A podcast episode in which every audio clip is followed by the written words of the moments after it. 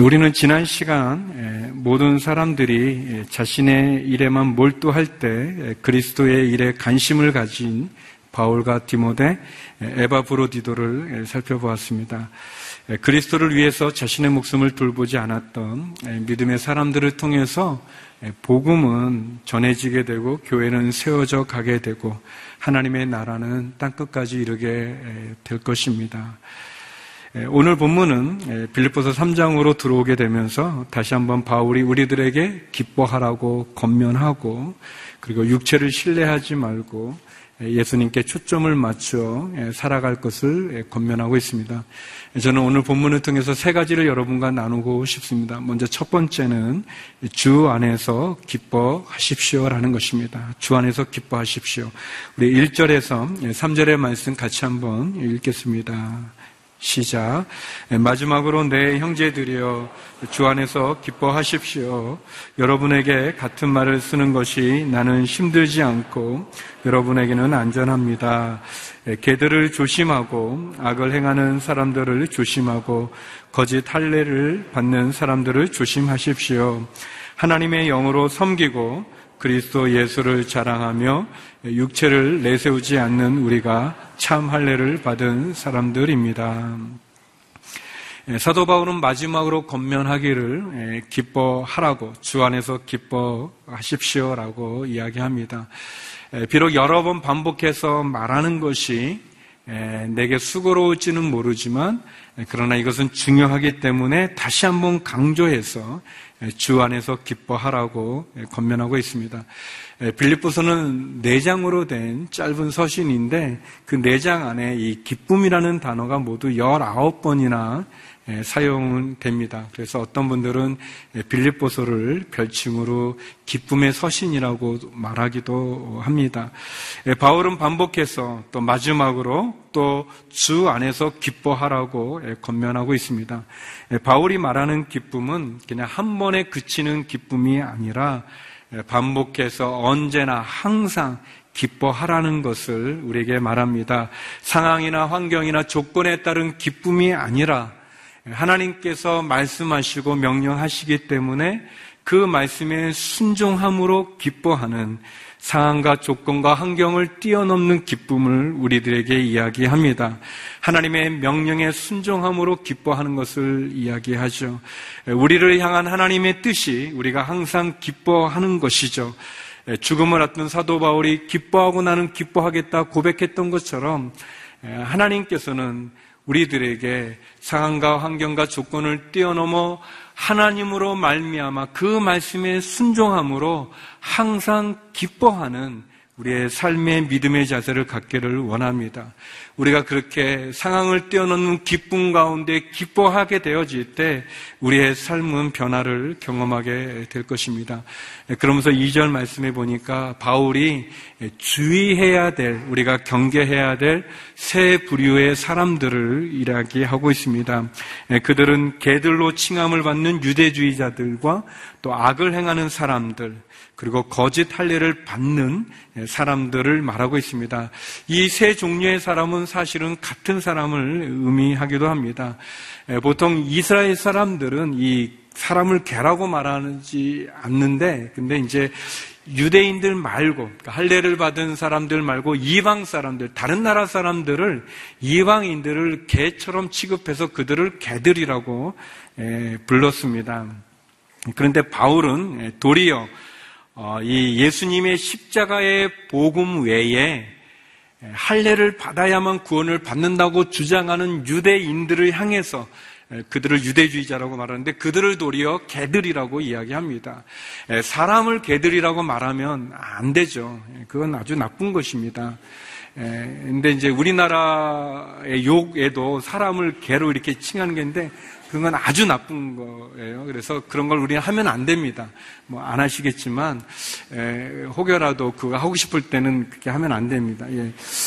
에, 바울이 에, 이제 이스라엘 사람들은 원래 이스라엘 사람 아닌 다른 나라 사람들을 개들이라고 말하는데 그거를 그 표현을 바울은 도리어 예수님 십자가 외에 복음 외에 할례라든지 율법을 지켜야 되든지 또 다른 것을 첨가하는 사람들을 향해서 개들이라고 아주 강하고 그리고 아주 엄중하게 이야기합니다.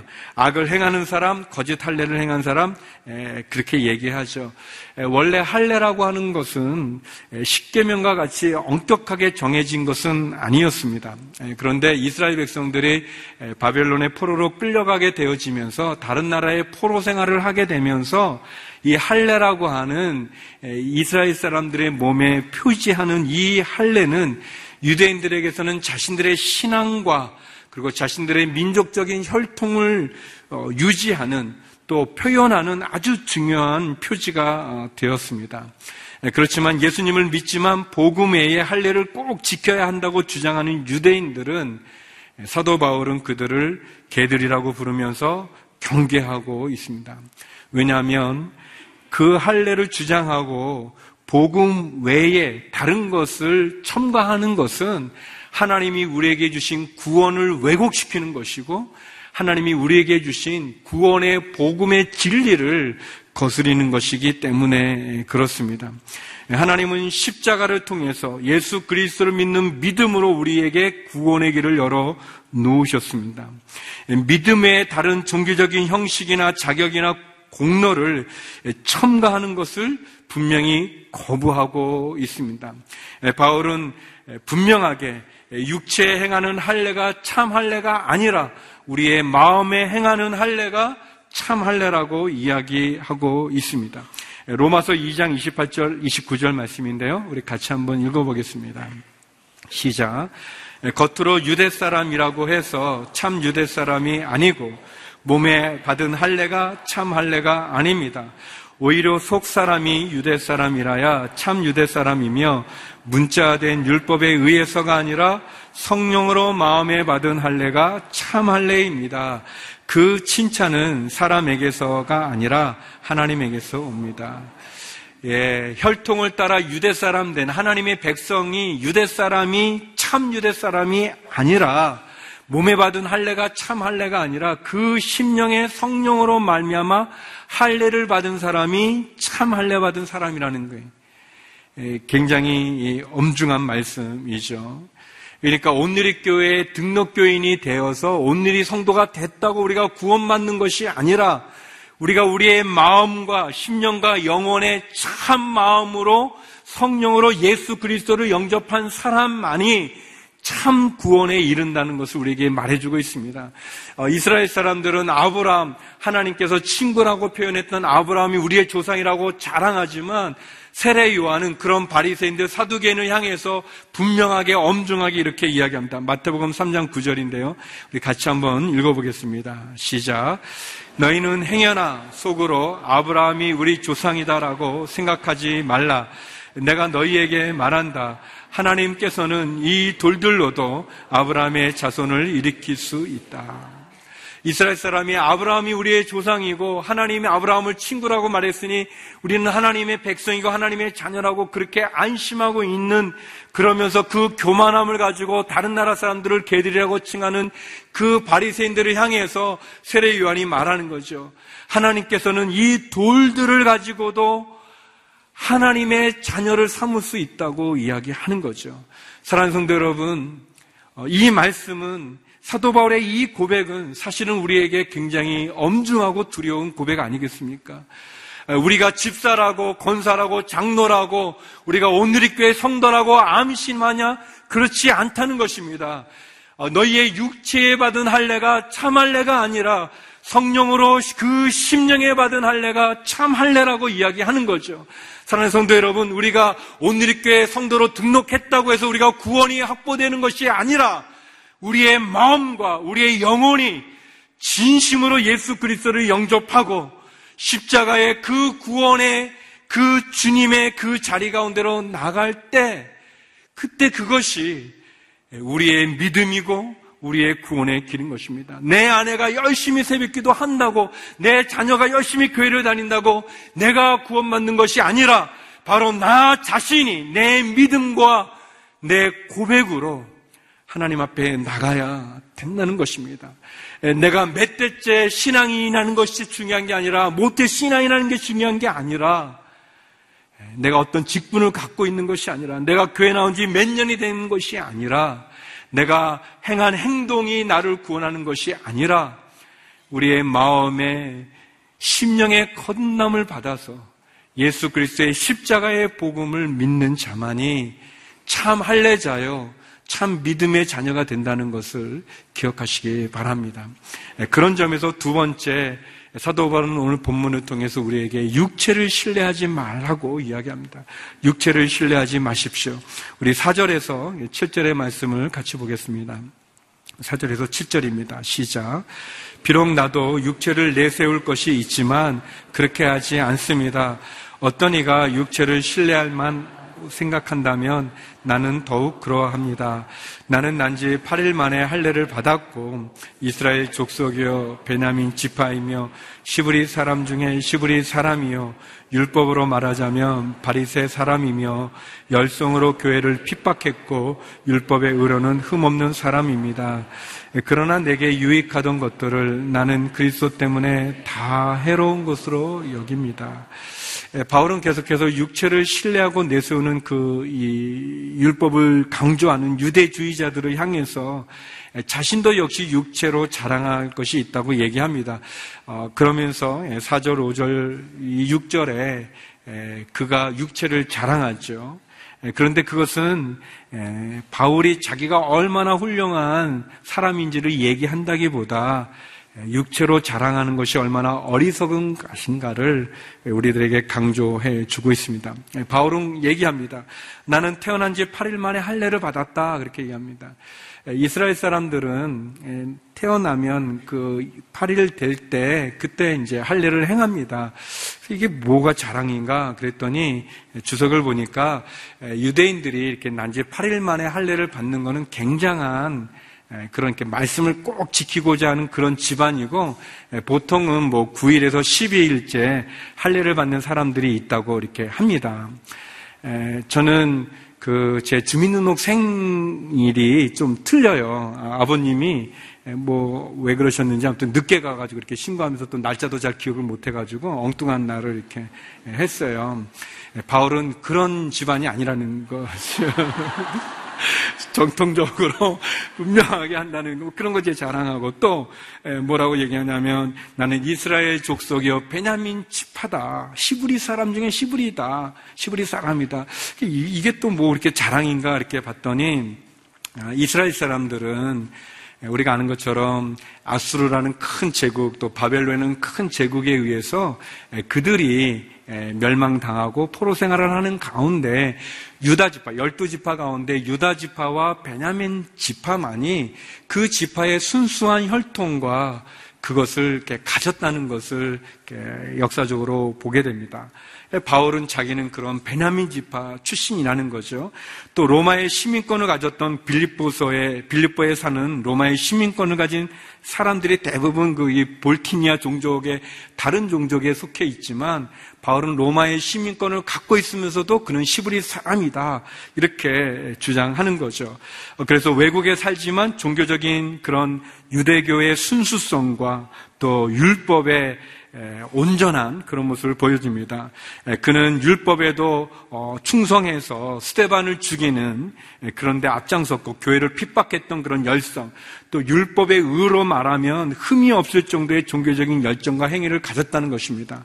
그래서 그가 여기 보면 6절 마지막에 율법의 의로는 흠 없는 사람이다 그랬어요.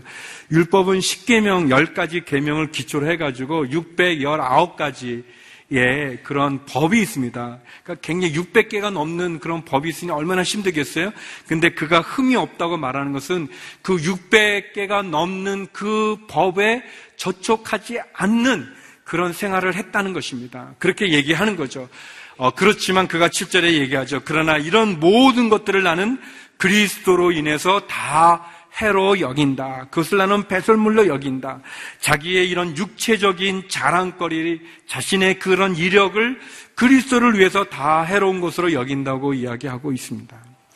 바울은 율법으로 자신의 의로움을 주장하는 유대주의자들, 또 할례를 받았다고 주장하면서 예수를 믿는 그 믿음 외에 할례를 받아야 된다고 주장하는 그런 유대인들을 향해서 어, 사도 바울은 분명하게 자기 자신도 그런 율법으로 부족함이 없었지만 그리고 히브리인 중에 히브리인이지만 그러나 그리스도를 만났을 때 그런 나의 육체적인 모든 자랑은 아무것도 아니라고 이야기하고 있습니다. 율법 아래 사는 인생이 아니라 예수님의 십자가의 복음 아래 사는 성도의 삶을 사도 바울은 얘기하고 있습니다.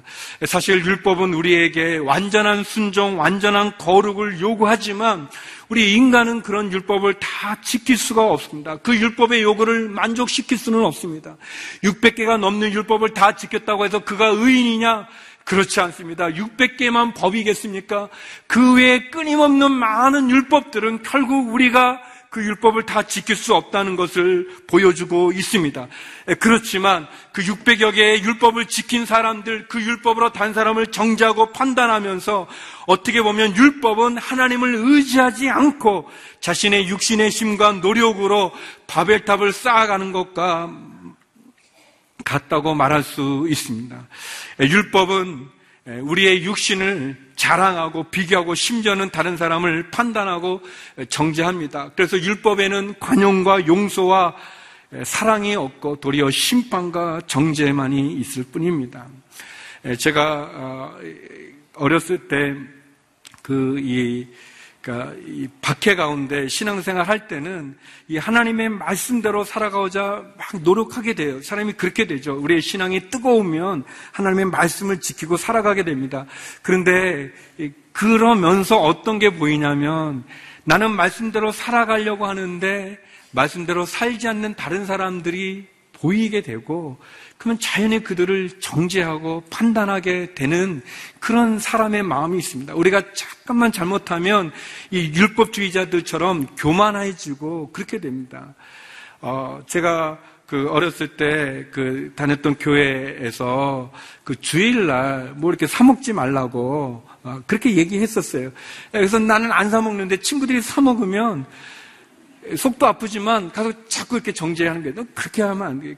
근데 제가 이제 그 중학생 때이 그 신앙이 이렇게 말씀대로 살아가고 싶은, 자, 말씀대로 살고 싶은데 이제 그 깡패들이나 나쁜 아이들이 쉬는 시간에 화장실에서 담배를 피지 않습니까? 그러면 이제 제가 뭐, 제가 모르는 애들이 담배 피는 건 상관 안 하는데 제가 아는 애가 담배 피면 제가 걔를 붙잡고 너 담배 피면 안 된다. 이, 이, 너 인생이 이 담배처럼 이렇게 태워줘서야 되겠냐. 이렇게 힘얼고게 이렇게 하면 되냐면 막 그랬었어요. 어, 그게 자꾸 눈에 보이는 거예요. 내가 의롭게 사는 것도 좋은데 내 의로움으로 사실은 다른 사람을 자꾸 정지하는 게 많이 있어요. 그래가지고 제가 화장실에서 걔가 담배 피면 걔불 거, 자기가 스스로 거예요. 이 또라이 같은 애가 와가지고 자기를 자꾸 괴롭히니까 그런 마음이 드는 것을 하면서 제가 느꼈던 건 뭐냐. 아, 나도 모르는 사이에 내 안에 의를 쌓아가는 거예요. 의를 쌓아가는 게 많이 있습니다. 그때 제가 예수님을 영접하지 않았어요. 예수님의 십자가의 복음을 몰라서 영접한 게 아니라 아, 내 마음 가운데 그 은혜로만 구원받는다는 게 마음에 들지 않는 거예요. 이렇게 힘들고 어렵게 신앙생활하는 나, 나와 그냥 편하게 교회 다니는 사람이 똑같이 구원받는다면 이게 좀 불공평한 게 아닌가. 아, 그래서 그 예수님 그 돌아가실 때그이 한쪽 강도가 이 자기가 죄를 져서 자기가 죽어야지. 그때 어떻게 예수님께 살짝 얘기해가지고 이렇게 낙원에 가는 그런 거 이렇게 마음에 안 드는 거예요. 에, 다 그게 똑같이 구원받는다는 게 받아들이기 힘들더라고요. 근데 나중에 제가 알게 된 건 내가 진짜 죄를 짓지 않고 살고 싶어 했지만 그러나 제가 계속 죄를 짓는 제 모습을 보게 됐었고, 그, 그 죄를 짓지 않고 싶은데, 마음이 진짜 원하는데, 막, 손을 자르고도 싶고, 눈을 뽑고도 싶은데도, 안 되는 그 저의 한계를 느끼면서, 아, 십자가로만, 은혜로만 구원받는다는 게 얼마나 감사한지를 알게 되고, 그리고 그 예수님의 십자가 앞에 나와 예수님을 영접했던 그런 적이 있습니다. 그런 경험이 있습니다. 사도 바울이 얘기하는 거예요. 그가 육체를 신뢰하지 말라고 얘기하는 거예요. 육체를 주장하지만 누구도 그 육체를 지킬 수 없는데 우리가 어떻게 은혜를 받았는가? 율법은 우리를 정죄하고 심판할 뿐이지만 예수님의 십자가의 은혜의 복음은 우리의 행위나 자격을 요구하는 것이 아니라 하나님의 사랑의 손길을 우리에게 보여주고 들려주는 거죠. 복음은 우리의 육체적인 노력과 자랑을 요구하는 게 아니라 믿음을 원합니다. 율법이 있는 곳에는 정죄와 심판과 자랑과 교만이 있지만 판단이 있지만 은혜의 복음에는 용서가 있고 사랑이 있고 구원이 있고 간용이 있는 거죠. 그래서 사도 바울은 그 예수님을 만난 그 복음을 가장 귀하게 여겨 자기의 육체를 신뢰하지도 않고 육체를 자랑하지도 않습니다. 고린도전서 15장 10절에 보면 그러나 오늘날 내가 나 된 것은 하나님의 은혜로 된 것입니다. 내게 주신 그분의 은혜가 헛되지 않아 내가 어느 사도보다 더 많이 수고했습니다. 그러나 이것은 내가 한 것이 아니요 오직 나와 함께 하신 하나님의 은혜로 한 것입니다. 나의 나 된 것은 하나님의 은혜라고 그랬습니다.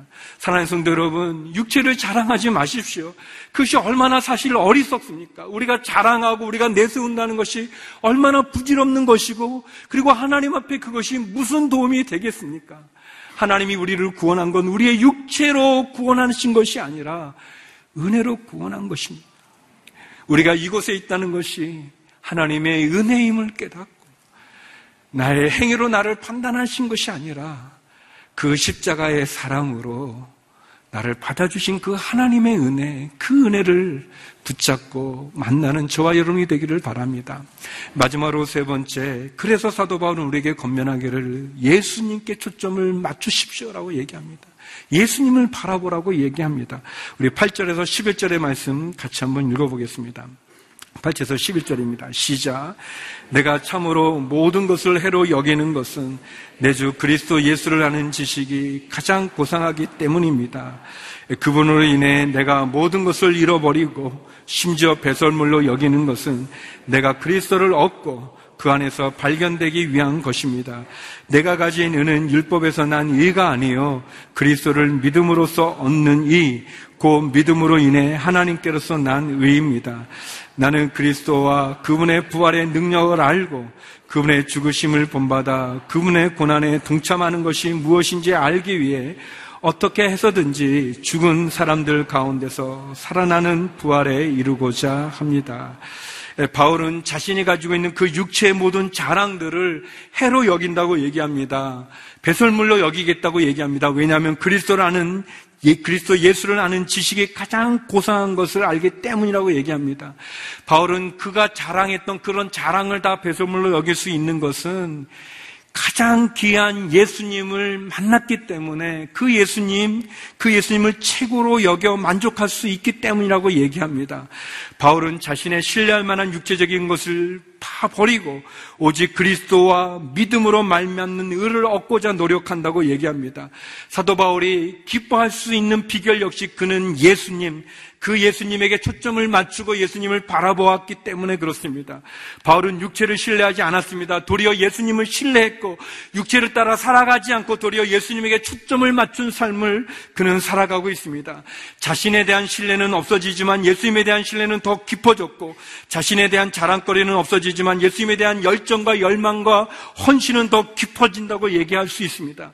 바울은 바로 예수 그리스도가 얼마나 귀한 분인지를 알았던 거죠. 만났던 거죠.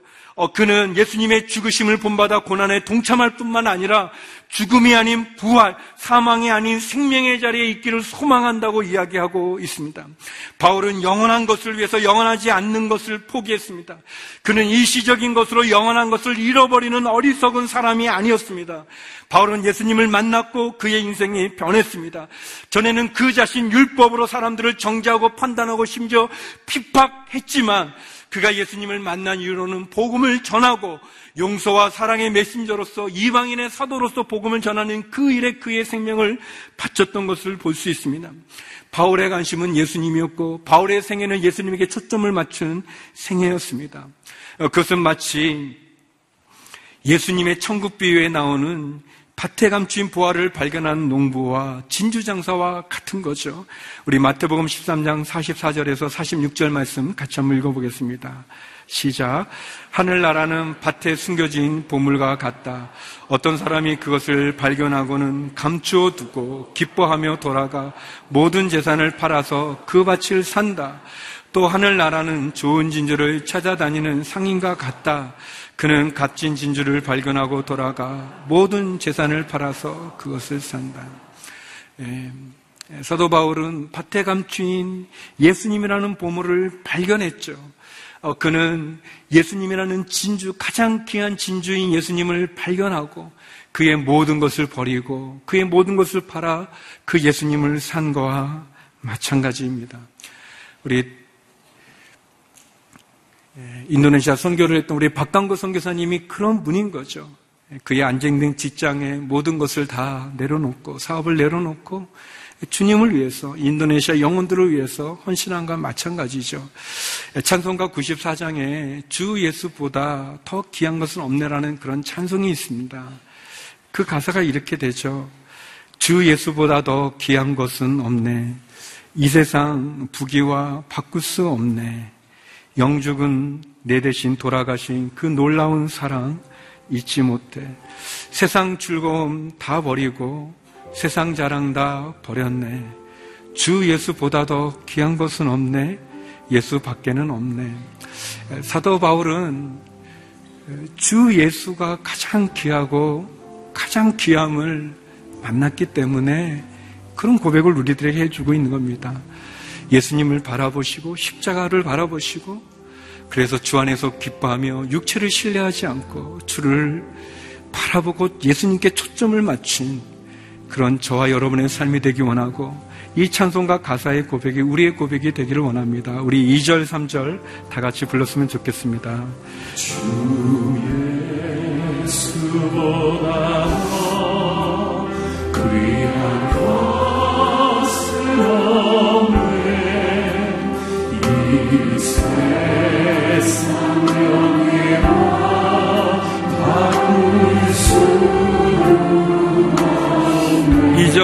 즐기던 세상 일도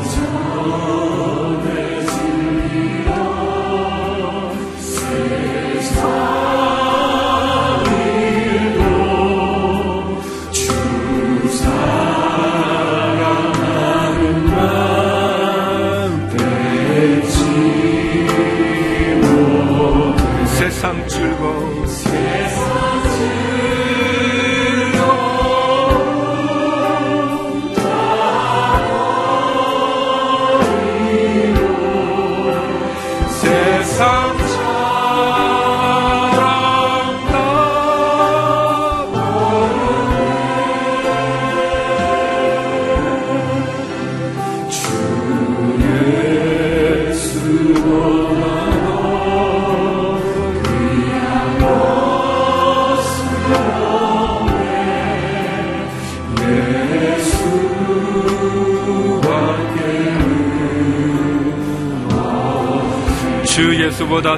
예수보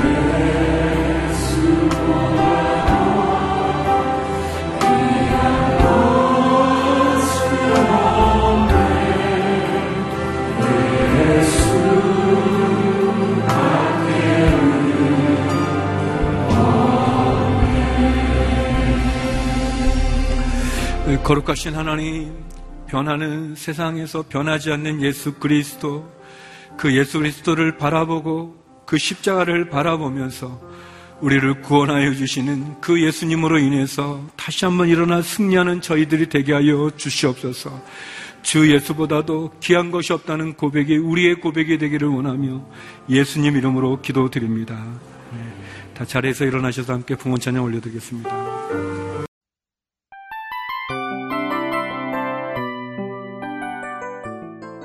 이 프로그램은 청취자 여러분의 소중한 후원으로 제작됩니다.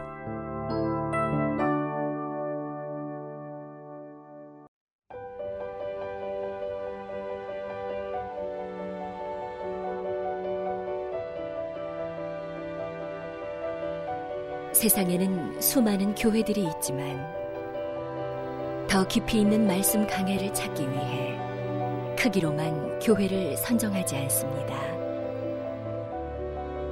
보다 좋은 영적 콘텐츠를 더 많이 나누기 위해 방송비를 받지 않습니다.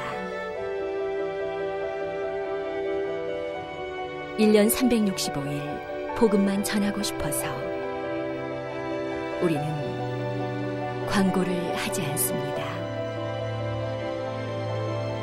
온누리의 복음을 땅끝까지 CGN TV와 함께 땅끝 성교사가 되주세요